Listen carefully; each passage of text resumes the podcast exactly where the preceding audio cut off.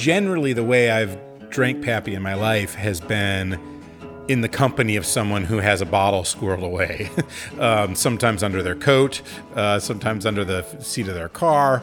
Brett Anderson is the restaurant critic for the Times Picayune in New Orleans. Last year, he tried to buy a bottle of bourbon called Pappy Van Winkle for a wedding gift. He knew it wasn't going to be easy. Pappy Van Winkle is one of the hardest bottles of bourbon in the world to get your hands on. People camp outside liquor stores when they know the small annual allotment is going to be released. And then it's off the shelf in three minutes. I naively thought that I would be able to just sort of Google it, you know? and of course you can't, you know, like the, um, but the, that's how stupid I was going into all this. What do you mean? Why, why can't you just Google it? I mean, you can Google, like, you can get anything, right? Well, I thought I'd just end up on some website and I'd pay some extra, you know, exorbitant amount for a bottle of Pappy and it'd show up in the mail. But you can't, I don't believe, just legally do that as a seller, right? Like there's been, I've been in so many conversations where people are talking about prices per bottle for Pappy that I, I, thought that the marketplace would be more accessible I found out that it wasn't that accessible. You'd think if there was one person who could track down a bottle of bourbon, it would be a restaurant critic in New Orleans. But when it comes to Pappy, it doesn't matter who you are. You can't get it unless you're willing to be creative. I just assumed that I would have to be willing to let it get a little sketchy if I wanted to get a bottle. Sometimes you gotta you gotta meet a guy in a parking lot somewhere. I mean, I, that's sort of what I figured I'd have to do. Um, you know, in my head, I never imagined that it would get any sketchier than that. I mean, even though it's black market whiskey, it's still whiskey. It's still a legal product. I mean, we're not talking about heroin here. He asked all over town and eventually got the number of a guy in Mississippi who said he had a bottle to sell. He had no idea who this guy was. And after a few text messages, the guy just stopped responding. I'm willing to pay an exorbitant amount. In fact, I want that to be part of the narrative of this bottle because I want it to be a special bottle to give to someone. you know what I'm saying? And and even then, I don't think I would have been able to get a bottle had I not had some pretty good connections in the southern food world. Eventually, a friend took pity on him and just gave Brett a bottle from his collection. In any situation where demand radically outpaces supply, you might have to meet a guy in a parking lot. You might spend two months' rent on a bottle of booze. We want what we want, even if we don't know why. And with this particular Kentucky bourbon, laws about how and where we buy liquor have gone completely out the window, with smugglers making a fortune, bar owners getting death threats, and in Kentucky, a small town crime syndicate busted for, quote, illegal trafficking in spirituous mm. liquor. It's like prohibition all over again. I'm Phoebe Judge. This is Criminal.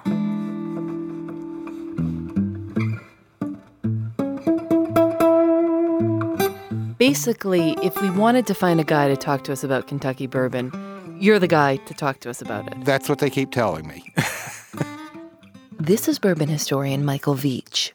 Bourbon has been popular for as long as I've been of legal drinking age, so I didn't know there was a time when it was seen as a cheap drink, something you took down quickly to get drunk. But then in the late 70s, things started to change for an unexpected reason.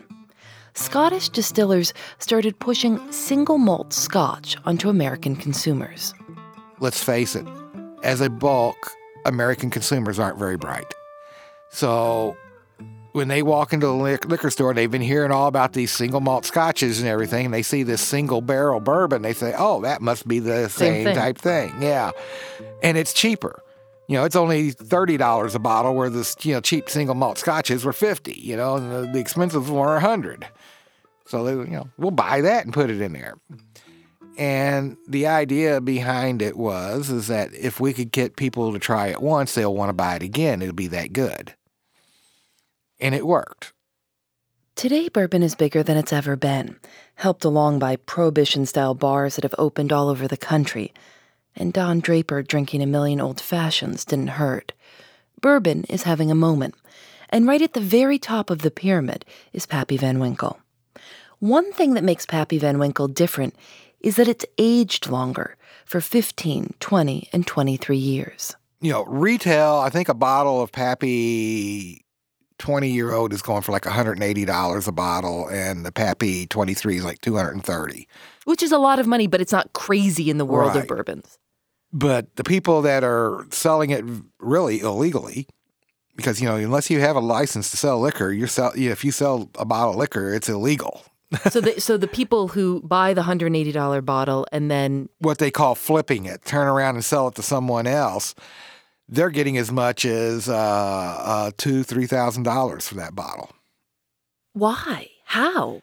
because people will pay that much just to say they got a bottle of Pappy Van Winkle because everybody knows it's so hard to get. It's hard to get because they just don't make a lot of it. They distribute about 7,000 cases a year. Compare that with Jim Beam's 7 million cases a year. I had a guy call from Texas claiming to be a, a billionaire. This is Preston Van Winkle. The Pappy in the name Pappy Van Winkle was his great grandfather. and he- he said he couldn't even get his hands on on any. He said he'd have an easier time buying Ferraris and Lamborghinis than a single bottle of Pappy. That was kind of amusing to me. Because it really doesn't matter, right? This is one of the things where it doesn't matter if you have a billion dollars. If it's not out there to get, you can't, no matter what money you have, you can't get it. Exactly.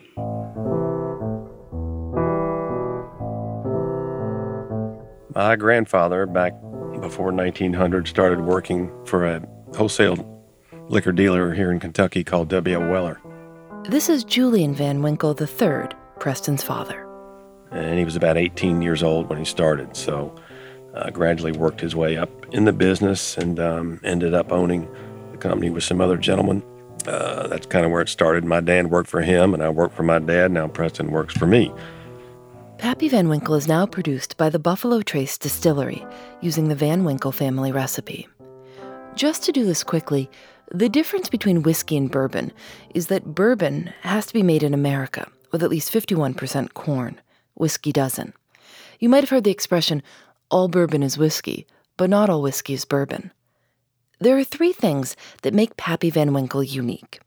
Most bourbon is made with corn, rye, and barley, but Pappy Van Winkle is made with corn, wheat, and barley. That's the first thing. Second, it's aged in barrels for a very long time. And third, those barrels have to be approved by Julian personally. we describe it as it ages a little more gracefully, so um, doesn't pick up quite as much woody notes, many woody notes as a, a rye bourbon does, and it just tastes a little different. And um, that seems to be, you know, a flavor profile that a lot of people like. So it was uh, fun to age it a little longer, but the def- the age definitely is a different product than something that's younger, um, obviously. So it uh, it was not easy to get people to try something like that, but eventually it has caught on, and uh, now there are a lot of older whiskeys out there on the market. You know, Julian will be the first one to tell you that a lot of his success is blind luck. Michael Veach. just being in the right place at the you know when he first came out with the Pappy 20 year old I remember uh, talking to him and he's like you know I'm releasing this I don't know if it's going to fly or not he says I may be losing my shirt on this but he didn't H bourbons may have caught on, but the real money being made off Pappy Van Winkle isn't going to the Van Winkles. It's in the black market. Some people we talked to called it the secondary market or gray market because bourbon itself isn't illegal. But whatever you want to call it, business is booming. There's a website called Bottle Blue Book that tracks going rates. It shows that if you had a 2009 bottle of Pappy 23 in your house, you could sell it to someone else for $2,280. That's an 800% markup. People buy it and hoard it and sell it on the secondary market, which is um, uh, not something we uh, promote at all. But it's just something that happens. It's hard. There's just no way for us to, you know, control that. I wonder if you have a lot of people, both of you, I guess, trying to cozy up to you. A lot of old friends come out of the woodwork asking if, if you have a bottle laying around. That happens from time to time. And they're our best friends all of a sudden. So it's uh, it's it's human nature, and that's the way things are. But it is kind of humorous to see how that works. The 20 year old Pappy Van Winkle, often regarded as one of the finest bourbons in the world and one of the hardest to get, has been stolen. According to the Franklin County Sheriff, 195 bottles, 65 cases of the rare 20 year old bourbon was stolen from Buffalo Trace Distillery. The distillery reported the heist yesterday. In October of 2013, 65 cases went missing from the warehouse. No sign of forced entry, no security cameras. Detectives had nothing to work with. The Pappy was just gone, vanished without a trace. Rumors started floating around the bourbon blog scene that the theft was so well executed it had to have been an inside job. Some speculated that it could have been orchestrated by the Van Winkles themselves, a way to keep Pappy in the news.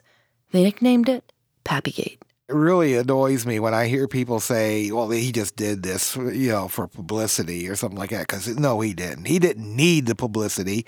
You know, he doesn't have enough whiskey to supply his market now. So why would he want to create an artificial theft shortage, you know, to make it even worse on him. Yeah, believe me, I, I've been in Julian's office. He gets a lot of phone calls of people complaining because they can't get his product. And he would love to be able to supply it to everybody. But, but that's the problem with bourbon, and particularly a 20 year old bourbon. It's not a product that, oh, well, you got a shortage, I'll make more.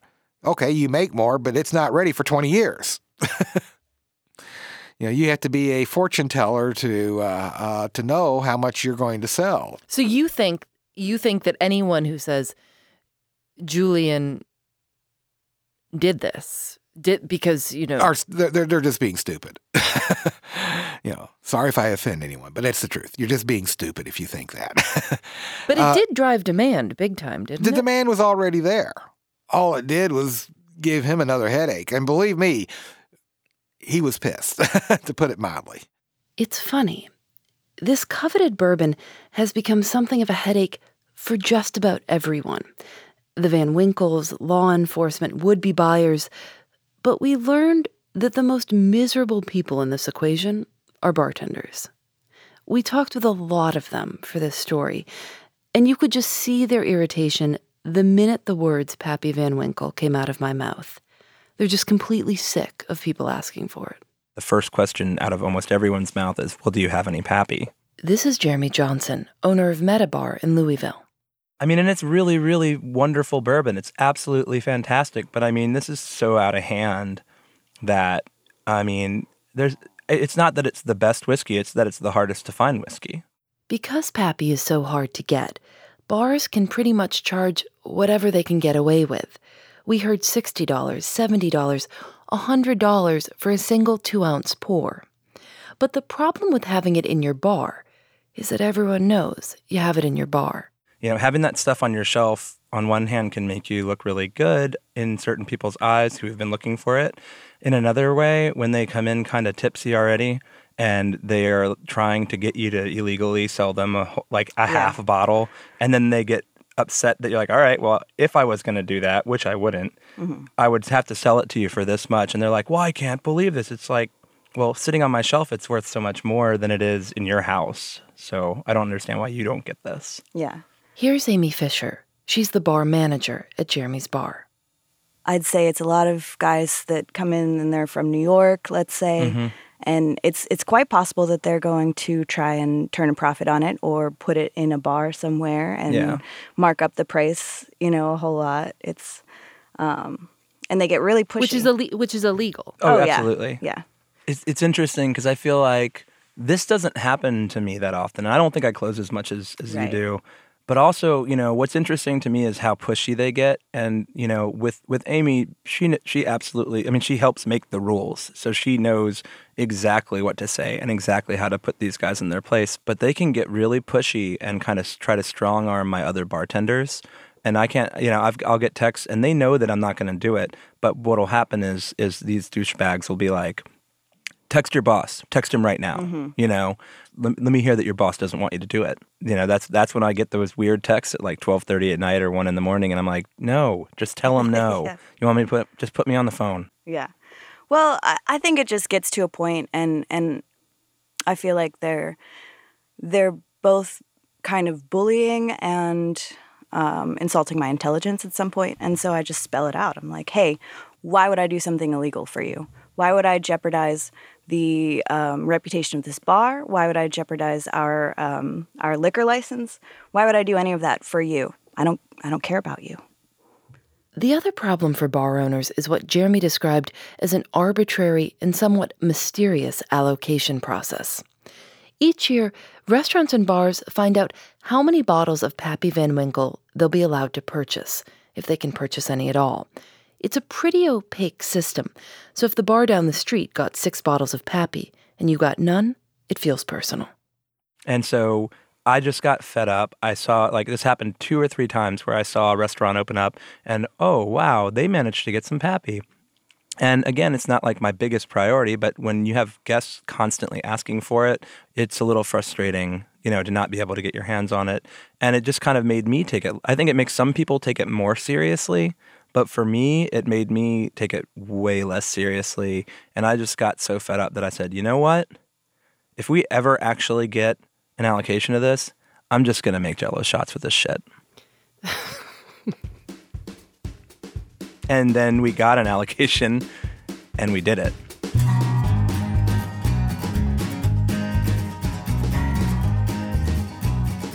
No, you. I guess it was like a screw you to the whole wild, nutty. Well, yeah, it's like this is ridiculous.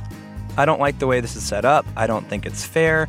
I think it's ridiculous that this bourbon is so overvalued by by so many people. I'm tired of hearing about it. I'm The tired cultish fervor. How much were you charging for one of these Jello shots? ten dollars. Which is also kind of like a screw you because the other bars are charging like seventy bucks, Yeah. eighty bucks. I yeah. mean, and people who'd never gotten to try Pappy 20 or Pappy 15 got it. It was an old-fashioned Jello shot form, but they got to taste it. yeah, It was definitely very tongue in cheek. I, I don't see how you could take it so personally, except that a lot of people did. right. So what happens? So it kind of gets out that you're making Jello shots with Pappy. What happens next? I think that's where the death threats came in.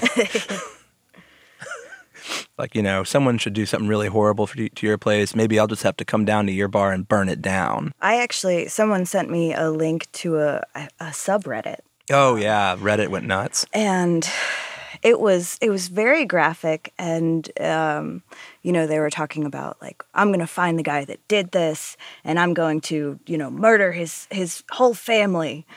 and I, I believe, didn't, wasn't, didn't they use, I think, I remember the sentence, uh, piss down his neck. Yeah, yeah, that was in there. I, I I did. I wasn't sure if I even wanted to share it because I mean, you, he has you have a son. Yeah. And I was just like, I can't even imagine receiving something like this if I had a child. The year after the Jello shots, Jeremy says his Pappy allocation was cut in half. He threw his hands up, said, What the hell? I'm bringing back the Jello shots. And he also decided to sell glasses of Pappy at cost, no markup. You know, the jello shot thing initially we got death threats for. Once people were a little more desensitized to it, I think, when we said we were doing it at cost, we had a line out the door and I was handing out tickets so that everyone would be limited to one. And people were like shaking my hand and they, they said, Thank you so much. I really never thought that I would get to try this stuff. Yeah. He'll find out this month what his 2016 allocation is, if he gets anything at all.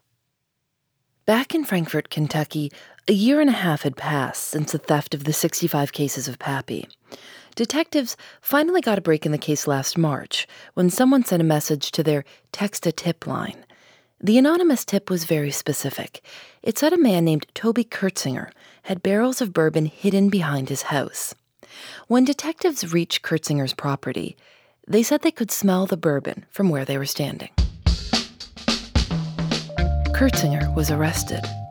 As word of his arrest traveled around town, all kinds of people just started showing up at the sheriff's office and coming forward with their stories. I bought nine bottles. I bought nine cases. One man who'd bought a lot of bottles gathered them all up and had his lawyer deliver them to the sheriff's office. It did turn out to be an inside job. Curtsinger worked at Buffalo Trace and had very easy access to Pappy Van Winkle.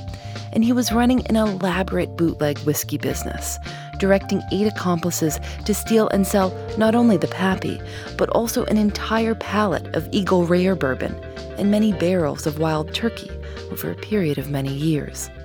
Here's Sheriff Pat Melton on the Frankfort Local News last year. This is probably the tip of the iceberg. A Franklin County grand jury indicted nine people on a charge of engaging in organized crime. Melton said the Attorney General's Cybercrimes Unit analyzed phones and computers. He said they turned up communications about selling the bourbon, and it involved, of all things, a softball league. And that's how they interconnected uh, throughout the state was friends through softball. Assistant Commonwealth's Attorney Zach Becker said so far investigators have recovered bottles and barrels of bourbon from Franklin, Scott, Harrison, and Laurel counties. Melton believes there's more bourbon out there. We tried to speak with Sheriff Melton and with Zachary Becker about the case. Both declined, although Becker said they're close to reaching a negotiation. Julian and Preston Van Winkle didn't want to comment on the theft either. I tried. Well, we don't we really don't like to talk about this theft at all. Just don't even want to bring it up. But um, you know, obviously, we weren't happy about it. But it's just something that um, that happened, and we're going to move on. But um, it's too bad, and um, but you know, it's still an ongoing deal. So we just uh, really don't can't really comment it on it. on it too much since it's an ongoing uh, investigation. Last month, we searched for a bottle of Pappy here in North Carolina, not to buy it we just wanted to taste it in a bar. After all this, we couldn't imagine how anything could be that good. We eventually found a bartender who had some, not for sale, but he agreed to let us come and try it. It's good. There's no doubt about that. But I didn't buy the sip I tasted, which maybe made it taste better. It's a very good bourbon. It's worth drinking. Michael Veach. Is it worth the prices that the people are doing? Like I said, not to me. There are many bourbons out there that I consider just as good that are readily available that don't cost an arm and a leg. So, if you if someone said to you, "Here's a glass of Pappy and here's a glass of Buffalo Trace Heritage, pick one." What would you would you go for the Pappy? It, it would really depend upon uh, a lot of different factors. Uh, the first question is, are these free? They're free. Okay, well, only, well, well only... if we're talking free, I, I, I will go for uh, you know I'd, I'd, say okay, I'll take both. uh, you know, people always ask me what's my favorite bourbon, and my standard answer is, "What are you buying me?" Because my favorite is free bourbon.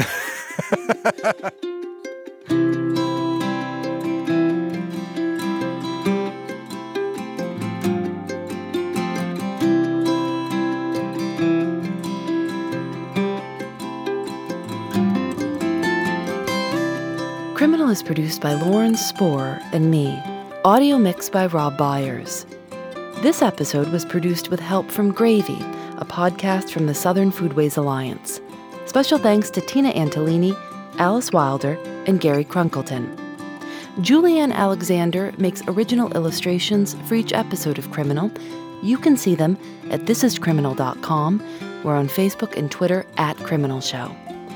Criminal is recorded in the studios of North Carolina Public Radio, WUNC. We're a proud member of Radiotopia from PRX, a collective of the 13 best podcasts around. Radiotopia from PRX is supported by the Knight Foundation and MailChimp, celebrating creativity, chaos, and teamwork. I'm Phoebe Judge. This is Criminal. Radiotopia.